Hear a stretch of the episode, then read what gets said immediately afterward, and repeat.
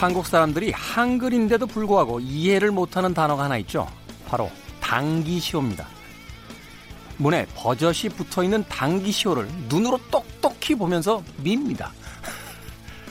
우리말 보다를 사전에서 찾아보면 눈으로 인식하다 라고 나와 있는데요. 여기서 인식하다는 분별하고 판단하여 알다 라는 뜻이랍니다. 아는 만큼 보인다고 하지만 보는 만큼 아는 것은 아닌 것 같아요. 단지 눈으로 보고 그치는 것은 결국 모르는 것과 다름없기 때문이죠. 여러분들은 문을 미십니까? 당기십니까? 김태훈의 시대음감 시작합니다.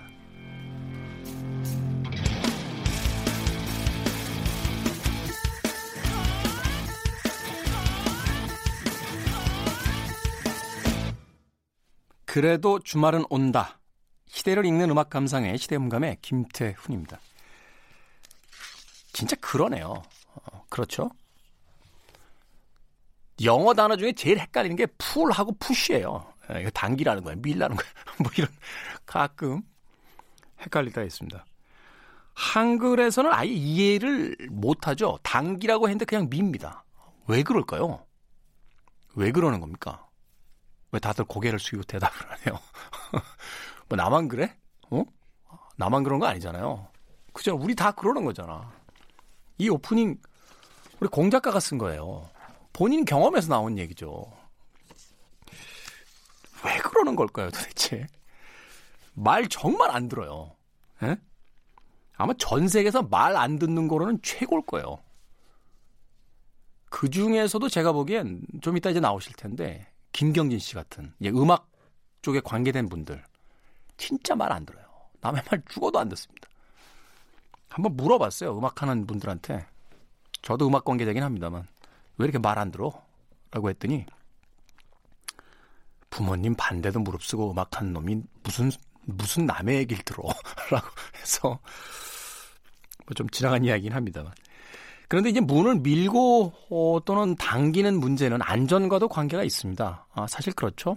우리가 이제 당기라는 문을 밀었다가 어디다 부딪히게 되는 경험이라든지 또는 밀고 당기는 게 안쪽과 바깥쪽 사람들 사이에서 약속이 돼 있으면 서로 다치질 않는데 어, 밀라고 했는데 당기고 당기고라고 했는데 밀었다가 반대쪽에서 동시에 있던 사람한테 어떤 타격을 주는 경우도 어, 생기기 때문이죠. 자, 이렇게 좀 약속을 지키는 것이 요즘 같은 시대에 좀 필요한 게 아닌가 하는 생각이 듭니다. 왜냐하면 지금 신종 코로나 바이러스 때문에 네.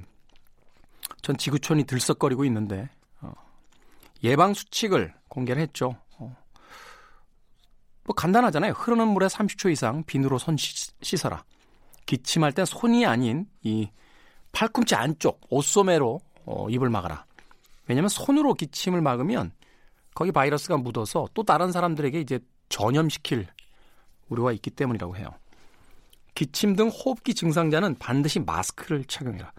이 마스크 착용에 대해서는 우리는 남들한테 이제 안 걸리게 하려고 이렇게 마스크를 하는 경우가 대부분인데 원래는 증상이 좀 있는 사람들이요 남에게 퍼뜨리지 않게 하기 위해서 이렇게 마스크를 많이 한대요. 일본 사람들은 조금만 기침이 나도 바로 자기가 마스크를 하더라고요.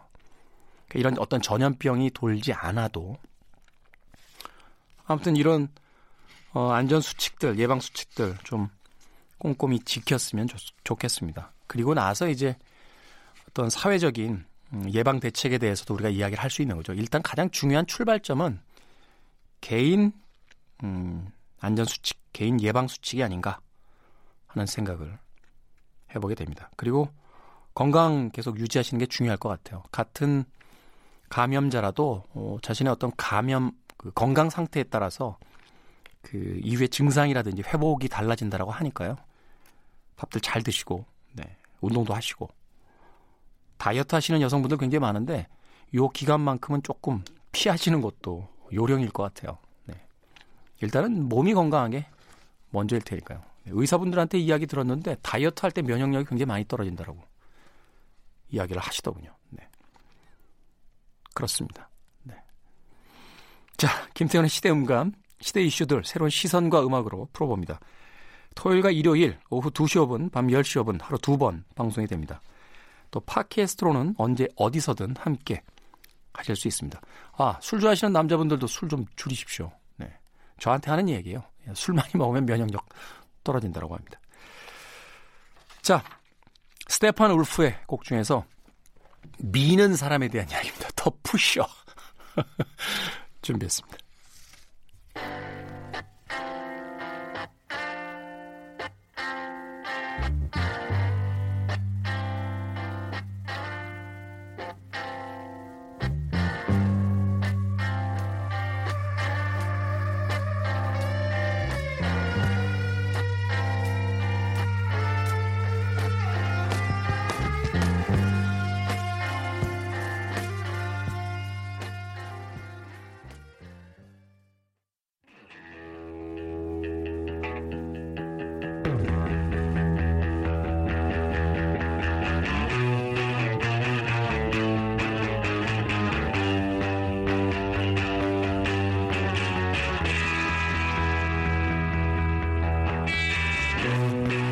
명절이 지나고 SNS를 보는데요.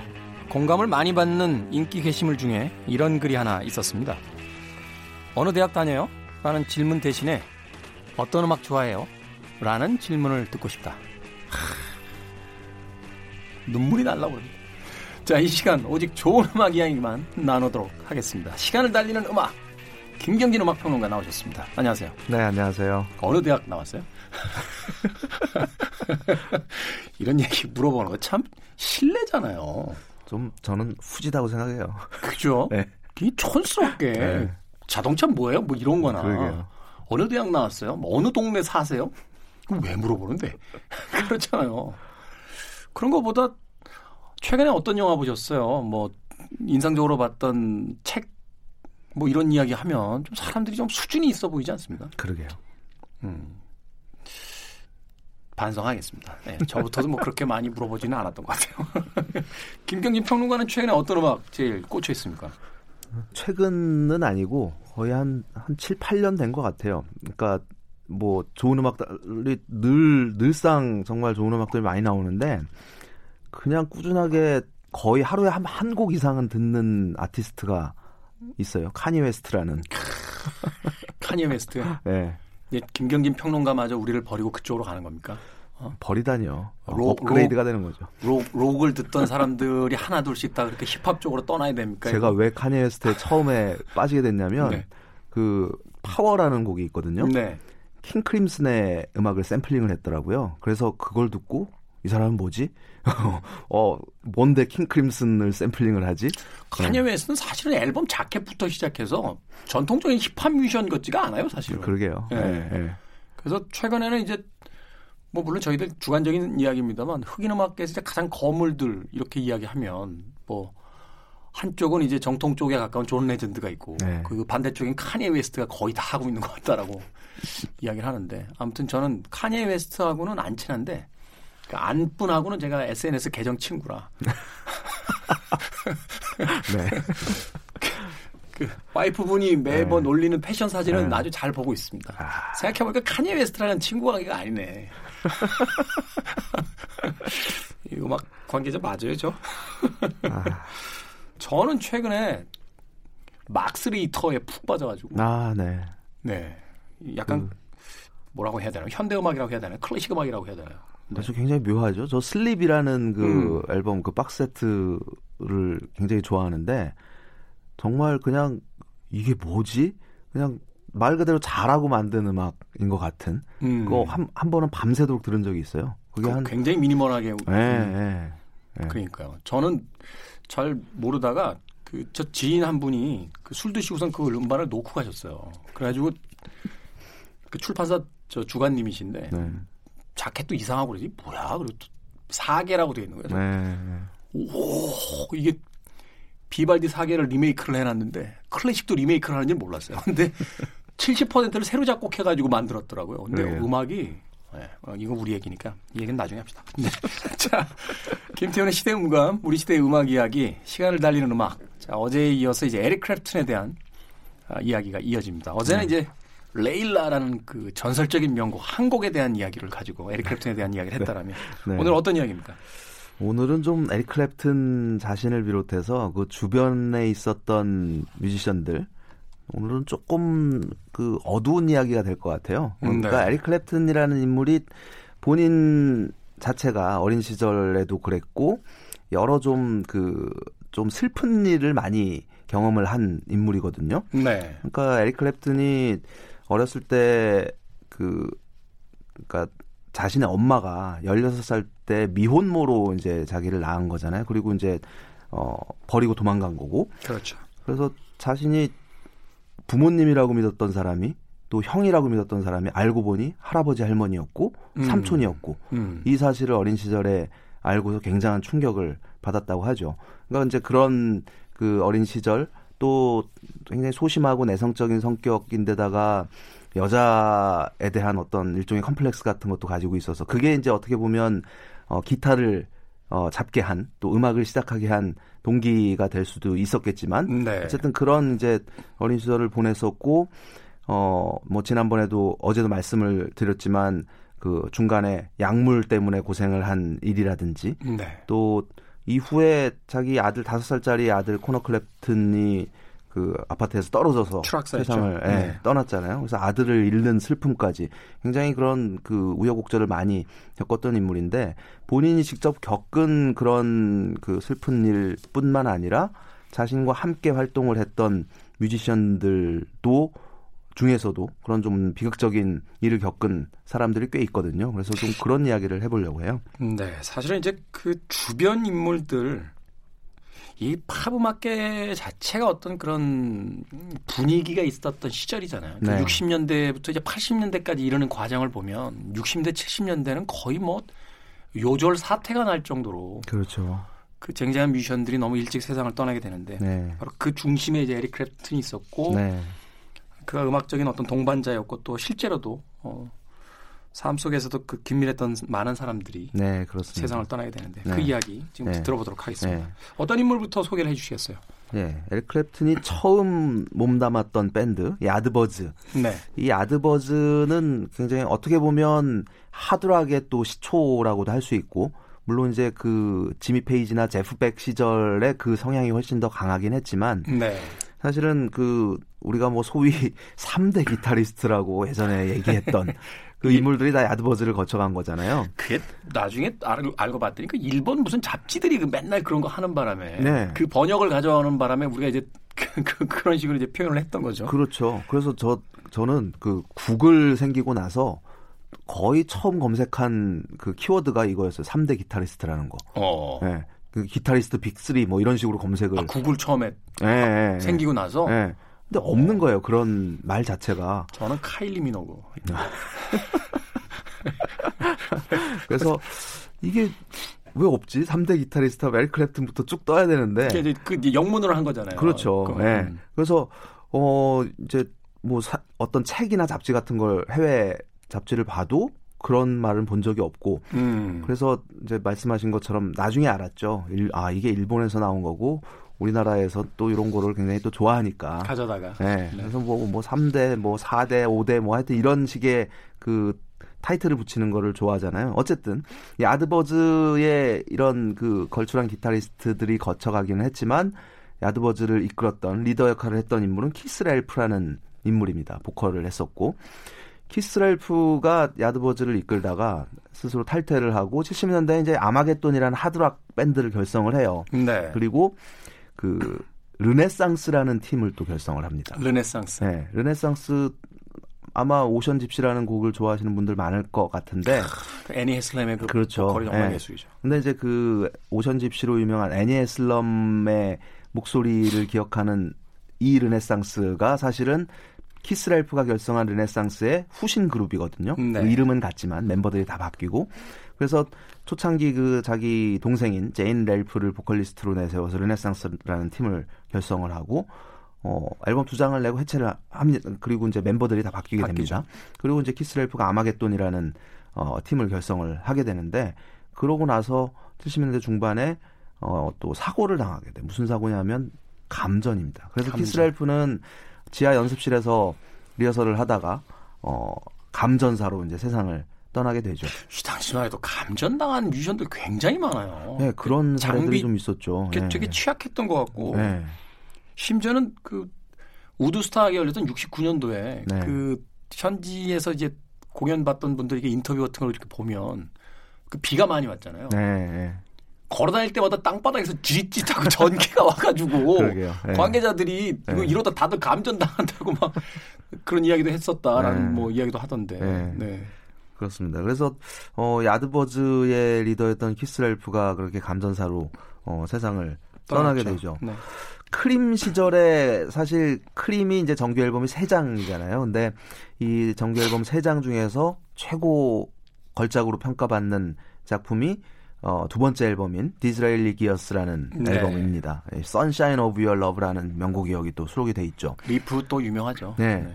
근데 이 그 Disraeli Gears라는 앨범의 숨은 뭐 숨, 숨었다고까지는 할 거는 아니지만 이 크림 세 멤버 외에 큰 역할을 했던 인물이 펠릭스 페펄라디라는 인물입니다. 펠릭스 페펄라디. 네, 펠릭스 페펄라디는 이제 베이시스트이면서 또 어, 프로듀서이기도 하고 그래서 크림의 두 번째 앨범에서 프로듀서를 했고 여러 곡에 이제 작곡에 참여를 했던 인물인데 이 크림이 해체가 되고 나서 이 펠릭스 페펄라디는 미국 사람이에요. 음. 근데 이제 미국으로 돌아와서 자기 그룹을 결성하게 되죠. 그 그룹이 마운틴이라는 밴드입니다. 마운틴. 네. 이 마운틴은 그 정말 거구의 기타리스트이면서 보컬리스트인 레슬리 웨스트 굉장히 정말 폭발하는 듯한 어 기타 연주로 국내도 팬들이 굉장히 많았었어요. 그렇죠. 예. 네. 네. 어 그렇 그렇게 잘 알려진 팀이었는데 이 팀에서 이제 역시 베이스와 보컬을 맡아서 팀을 꾸려갔었죠. 어, 마운틴도 이제 그 잠깐 뭐 길게 활동을 한 거는 아니지만 어, 아주 걸출한 앨범들을 남겼습니다. 근데 네. 이 펠릭스 페펄레드가 이후에 왜 세상을 떠나냐 하면 아내가 쓴 쏜 총에 맞아서 죽게 돼요. 그러니까 그 이제 그, 그 와이프였던 이 인물은 어, 그림을 그리고 디자이너였습니다. 그래서 마운틴 앨범 커버에서 일러스트를 맡아서 하기도 하고 굉장히 화려하잖아요. 그렇죠. 어, 네. 네. 그랬던 인물인데 83년에 어, 아내가 쏜 총에 맞아 죽었는데 그 아내는 사고였다. 어, 라고 말을 했지만 주장했지만. 그 실제로 어떤 일이 있었는지는 본인밖에는 모르는 거죠. 그래서 음. 결국 형을 살고 나오긴 했어요. 4년인가 살고 나오긴 했는데 어쨌든 그런 비극적인 죽음을 맞이하게 됩니다. 그리고 이제 또 한 명 거론해야 되는 사람이 지난 시간에 얘기했던 짐 고든이라는 데리겐더 도미노스의 드러머입니다. 네. 이짐 고든이 그 레일라의 후반부 피아노 연주를 작곡을 하고 연주를 직접 하고 했던 인물인데 이 짐 고든이라는 드러머는 세션 드러머로서 또 당시에 굉장히 날렸던 인물이에요. 그러니까 60년대 중반부터 우리에게 잘 알려진 어, 비치보이스의 팻 사운즈라는 정말 역사상 최고의 명반 하면 늘 다섯 손가락 안에 꼽히는 앨범이죠. 비틀즈를 컴플렉스에 빠뜨렸던. 그렇죠. 예, 예. 그러니까 Pet Sounds라는 앨범이 나왔기 때문에 여기에 자극받아서 비틀즈가 Sergeant Pepper라는 명반을 만들었잖아요. 네. 근데 이 Pet Sounds에서 드럼 연주를 들려준 사람이 바로 짐 고든입니다. 짐 고든. 그리고 이후에도 굉장히 많은 아티스트 뭐 예를 들자면 스틸리 댄의 Pretzel Logic이라는 앨범에 걸작이죠. 네, 네. 여기에 또 드럼이 다 짐 고든이 했고 뭐 카펜터스라든지 어 굉장히 다 프랭크 자파에 이르기까지 다채로운 뮤지션들 다양한 장르의 뮤지션들 밴드들과 함께 어 활동을 펼쳤던 인물인데 짐 고든은 좀 우리가 그 조현병이라고 하는 그 정신분열증을 네. 가지고 있었대요. 그래서 어, 그, 데리겐더 도미노스 시절에도, 어, 그, 여, 그, 여자친구를 폭행을 한다든지 뭐 이런 문제, 일들이 빈번했었고, 예, 네. 일화가 되게 많잖아요. 그렇죠. 예. 네. 그래서 지난번에 그 클랩튼 다큐멘터리 보면서도 짐 고든의 젊었을 적, 고 무렵에 이제 영상이 이렇게 딱 등장하는 걸 보면서 음. 여러 생각이 들었는데, 그 사실 레일라의 후반부 그 아름다운 피, 피아노 멜로디, 크레딧에는 짐 고든이라고 되어 있지만 Derek and the Dominos의 다른 멤버들의 증언에 의하면 그건 짐 고든이 쓴 게 아니다. 당시 여자친구였던 리타 쿨리지가 쓴 거다. 리타 쿨리지도 굉장히 유명한 뮤지션이잖아요. 007 주제가 불렀었죠. 네, 리타 쿨리지. 네. 당시에 또 굉장히 유, 유, 그 인기 있는 네. 가수였었고. 그렇죠. 그래서 어, 리타 쿨리지의 멜로디인데 이걸 짐 고든이 그냥 자기 이름으로 갖다 썼다라는 증언했습니다. 그리고 리타 쿨리지는 실제로 그 에릭 클랩튼을 만나려고 했대요. 이걸 가지고. 네. 이거 내 이름 올려 올라가야 돼. 커팅했다며요. 네. 근데 그냥 얼굴도 못 보고 그냥 네. 그냥 그러고 끝나 버린 거죠. 그러고 나서 이제 리타 콜리즈는 그 크리스 크리스토퍼슨과 결혼을 해서 네. 어, 그런 생활을 어, 유지를 하는데 어쨌든 그 짐 고든과 헤어지게 된 이유는 폭행 때문이었고 그런 문제들이 이제 이, 이 걸출한 드러머한테 계속 어, 남아 있었던 나와 거죠. 있었던 거죠. 그러다가 역시 그, 그 사건이 벌어진 것도 1983년이죠. 어머니를 살해해요. 그래서 이게 그러니까요. 그 네. 머릿속에서 목소리가 들렸다. 네. 네. 그래서 그 처음에는 어 16년 형인가를 이제 선고를 받고 어 수감 생활을 했는데 결국은 그 정신병 그 조현병이 치유가 되지 않아서 사회 내보내기에는 너무 위험한 인물이다. 음. 그래서 지금까지도 정신보호 감호소에 예, 예, 갇혀 있다고 합니다. 그러니까 이제 그 에릭 클랩튼 입장에서는 자기의 동료였던 이제 그런 사람들이 이런 일들을 겪은 거예요. 또 하나 빼놓을 수 없는 인물이 듀안 올맨입니다. 듀안 올맨. 네, 역시 그 이게 오토바이 사고였나요? 오토바이 사고였죠. 네. 우리가 듀안 올맨이라고 이름이 이제 친숙한데 그 다큐 보니까 두웨인이라고 하더라고요. 두웨인. 두웨인. 네, 그렇게 네. 발음하더라고요. 네. 어. 그래서 아 어색한데라는 그, 생각이 들지만 저도 약간 따라하는 척하고 네. 저는 사실 그 다큐멘터리가 아니라 다른 데서 이제 그 얘기를 들어 그 약간 들었어서 네. 어떤 술 먹는 자리에서 누구 좋아하냐고 기타리스트 중에서 뭐 이런저런 얘기다 듀에인 올맨이 어디 아, 듀안이요? 그래서 다시 그냥 듀안으로 왔어요. 네, 네. 네. 이 듀안 올맨이라는 인물도 락의 역사에서 정말 빼놓을 수 없는 인물입니다. 지난번에 레너드 스키너드 얘기 잠깐 하셨잖아요. 네. 미국에서 그 소위 그 Southern rock을 대표하는 어, 아티스트 하면 레너드 스키너드 그리고 올맨 브라더스 밴드를 네. 빼놓을 수가 없는데 그 올맨 브라더스 그 밴드 명처럼 이 듀안 올맨과 그렉 올맨 형제를 형제. 주, 축으로 결성이 됐던 팀이죠. 두비 브라더스까지 해서 이렇게 3파전으로. 네, 그렇습니다. 네. 그래서 올맨 브라더스를 이끌었던 그 듀안 올맨 이 사람의 이제 기타 연주도 정말 그 탁월한 그 탁월함으로 많은 사람들에게 영향을 주었던 인물인데 그 에릭 클랩튼과 친해지게 되고 Derek and the Dominos 앨범이 제작이 될 때 어, 친구를 초빙을 하죠. 와서 너 좀 연주 좀 해줘. 기타, 기타 좀 쳐달라. 네. 그래서 탄생된 곡이 그 레일라의 그 리프 그리고 네. 또 그 아주 멋진 슬라이드 기타 연주를 포함해서 그런 기타 연주를 들려줬는데 이 그 Derek and the Dominos의 레일라 앨범이 나오고 그 이듬해에 듀안 올 그 올맨 브라더스 밴드 최고의 걸작으로 손꼽히는 라이브 앨범이죠. Fillmore East. Fillmore East. 네. At Fillmore East 앨범이 발매가 됩니다. 그러고 얼마 안, 안 돼서 어, 오토바이 사고로 세상을 떠나게 되죠. 나이가 불과 24살이었어요. 너무 젊었어요. 너무. 그렇죠. 네. 그래서 그 에릭 클랩튼이 약물 중독에 빠지게 된 직접적인 이유 중에 하나가 이 듀안 올맨의 죽음이었습니다. 음, 가장 친했던 친구를 네. 잃었으니까. 그래서 그, 그 전에 이제 그 지미 앤드릭스가 세상을 떠났잖아요. 1970년에. 27대죠. 네. 네. 지미 헨드릭스 역시 사실 지미 헨드릭스도 미국 사람이지만 영국에서 데뷔를 했고 영국에서 활동을 펼쳤습니다. 런던에 갔더니 그 지미 헨드릭스 활동했던 클럽들이 굉장히 많이 남아 있더라고요. 네, 그렇죠. 네. 네.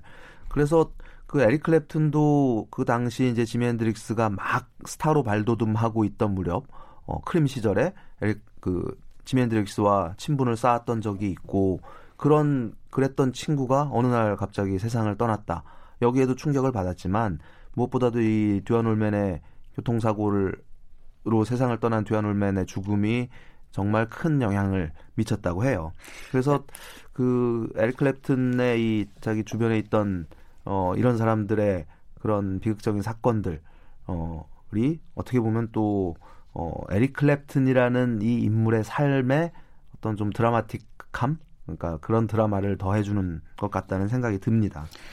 사실은 우리가 이제 살아가면서 어, 사랑하는 사람들을 떠나보내야 될 때가 있는데 그 참그 그 충격이 꽤 오래 가고 또 잊혀진 것처럼 보이지만 어느 순간순간 또 되살아나면서 네. 그 여러 가지 어떤 감정들을 불러일으키잖아요. 그렇죠. 네. 근데 한 시대의 동료이자 친구로서 같이 했던 이 수많은 사람들을 다 떠나보냈을 때 네.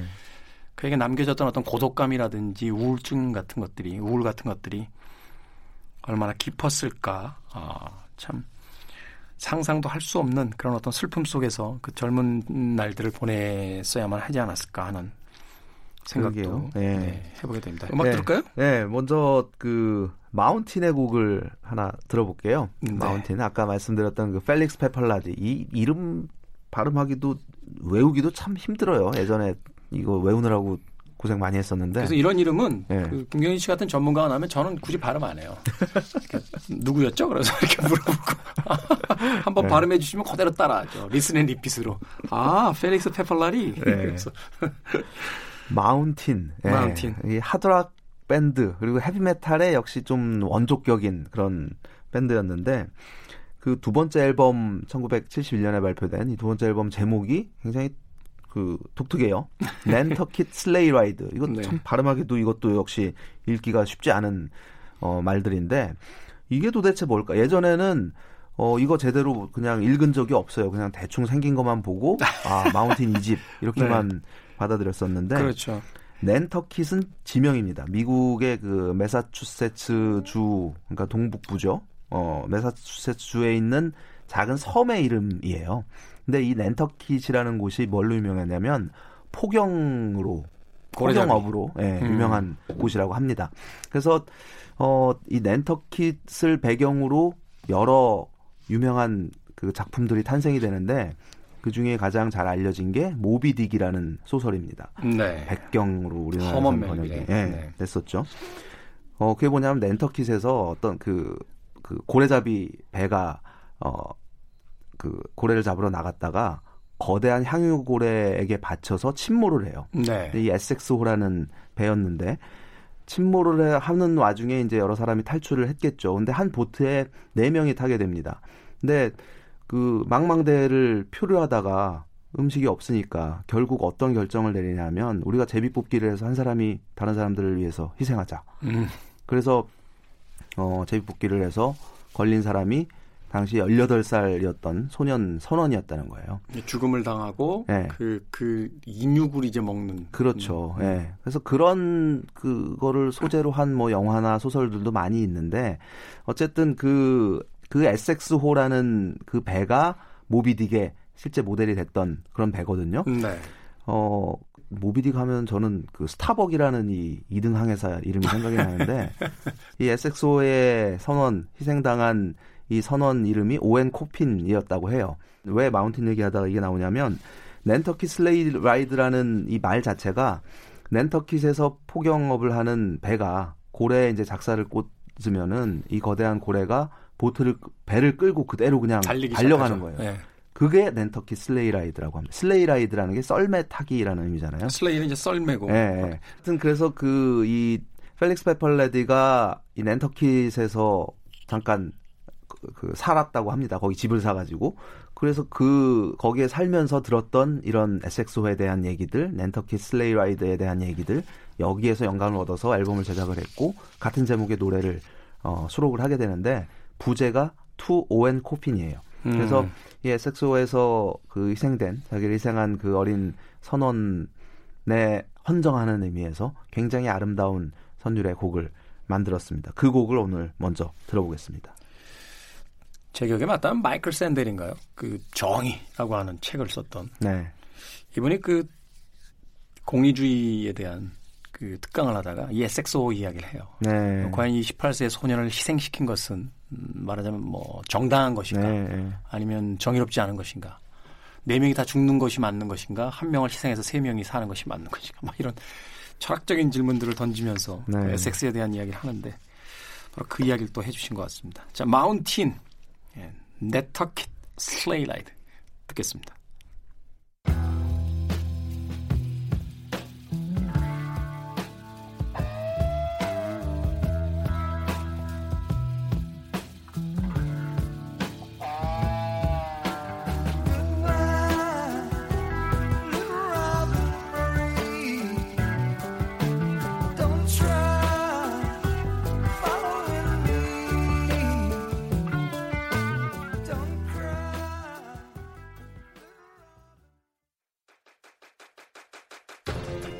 그래도 주말은 온다. 김태원의 시대 음감.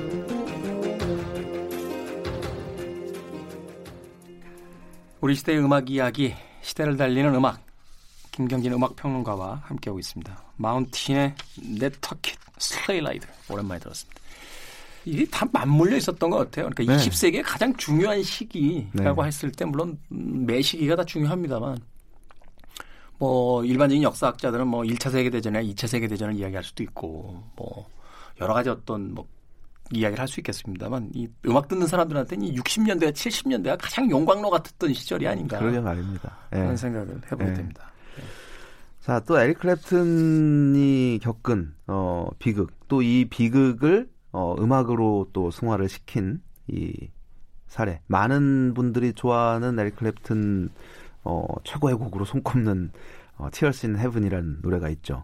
사실 엄밀히 얘기하면 이 곡이 대표곡이 아닌데. 대표곡이 아니죠. 근데 네. 아, 많은 팬들은 이 곡을 네. 이제 에릭 크랩튼의 대표곡으로 생각을 네. 하시죠. 실제로 이제 가장 큰 상업적 성과를 거둔 거뒀고. 작품이기도 하고. 음, 네. 이제 그 지난 시간에 말씀드렸던 것처럼 어 1990년 어, 5살 난 자기 아들이 아, 아파트 맨하탄의 그 53층이었다고요. 53층에서 네. 청소 때문에 이제 문을 열어놨었는데 열어놨네. 네. 네. 추락을 해서 세상을 떠나게 됩니다. 이 다큐멘터리에도 잠깐 등장을 하는데 그 전날 바로 전날에 엘크랩튼이 아들을 데리고 서커스를 보러 가요. 네. 그래서 그 즐거운 시간을 보내고 우리 앞으로 자주 어, 이런 시간을 가져야겠다. 이런 이랬는데 이제 이런 비극이 생긴 거죠. 그래서 한동안은 시름에 빠져가지고 아무것도 못하고 그냥 집에만 틀어박혀 있다가 그 슬픔의 에너지를 어, 반대로 바꿔보자고 생각을 하게 됩니다. 그렇게 해서 탄생된 곡이 Tears in Heaven이었고 이 가사 쓰는데 참여한 인물이 윌 제닝스라는 사람이에요. 윌 제닝스. 네, 윌 제닝스도 뭐 어마어마한 곡들을 많이 썼었죠. 뭐 셀린 디옹의 My Heart Will Go On이라든지 뭐 휘트니 휴스턴의 노래도 썼었고 여하튼 그렇게 해서 탄생된 Tears in Heaven이 그 Unplugged 공연에서 정말 많은 사람들에게 감동을 줬었고 물론 그 전에 그, 그 영화 사운드 트랙으로 사용이 됐었죠. 네. 근데 이제 사실은 그 Rush였나요? 네, 그 Rush라는 네. 형사물이었는데 마약 단속반 형사들 네, 이야기. 네. 네. 근데 영화는 그냥 그랬죠. 네. 영화는 어, 작정하고 보지 않으면 네. 약간 너무 우울하고 너무 그러게요. 이렇게 좀 속도가 느린 네. 감이 있어서 네. 힘들었던 기억이 있어요. 네. 어, 그 스튜디오 녹음 버전보다 어, 1992년에 발표됐던 Unplugged라는 이 unplugged 말 그대로 unplugged 라이브 실황 M, 버전이 MTV Unplugged. 네, 네, 굉장히 사랑을 받았었습니다. 그래서 그 앨범이 뭐 그래미에서 6개 수상을 하고 2천만 장이 팔리고 에릭 클랩튼 최고의 상업적 성과를 거둔 작품이 됐죠. 그 Tears in Heaven 오늘 끝곡으로 준비를 했습니다. MTV 언플러그드가 이렇게 야심차게 시작했을 때 사실 이 브랜드를 사, 그 성공시키는데 가장 큰 역할을 했던 게 바로 이 에릭 클랩튼의 Tears in Heaven이 아니었나는 그렇죠. 네. 생각이 네. 들어요. 뭐, 그, 뭐 너바나도 참여를 했고 네. 그 뭐 무수히 많은 뮤지션들이 이 Unplugged에 아, 당시에 뭐 웬만큼 유명한 사람들은 Unplugged 앨범 하나씩 다 냈잖아요. 그렇죠. 네. 어, 그럼에도 불구하고 아마 많은 음, 가장 많은 음악 팬들이 기억하는 거는 바로 이 에릭 클랩튼의 Tears in Heaven이 아닐까 하는 그렇습니다. 생각을 합니다. 사랑했던 이들을 그렇게 수많은 사람들 떠나보내면서 그 절대적인 우울과 고독 속에서 에릭 클랩튼이 건져 올린 음, 음악들 왜 가사를 윌 제닝스에게 맡겼을까를 생각해 보면 이걸 어떻게 본인이 씁니까? 그렇죠. 네. 자신의 아이를 잃은 슬픔에 대한 이야기일 텐데. 에릭 클랩튼의 Tears in Heaven MTV Unplugged 버전으로 들으면서 시간을 달리는 음악 김경진 씨와 작별 인사 나누도록 하겠습니다. 감사합니다. 네, 고맙습니다. 저도 어, 마지막 인사 드리도록 하겠습니다. 지금까지 시대를 읽는 음악 감상의 시대음감의 김태훈이었습니다. 고맙습니다.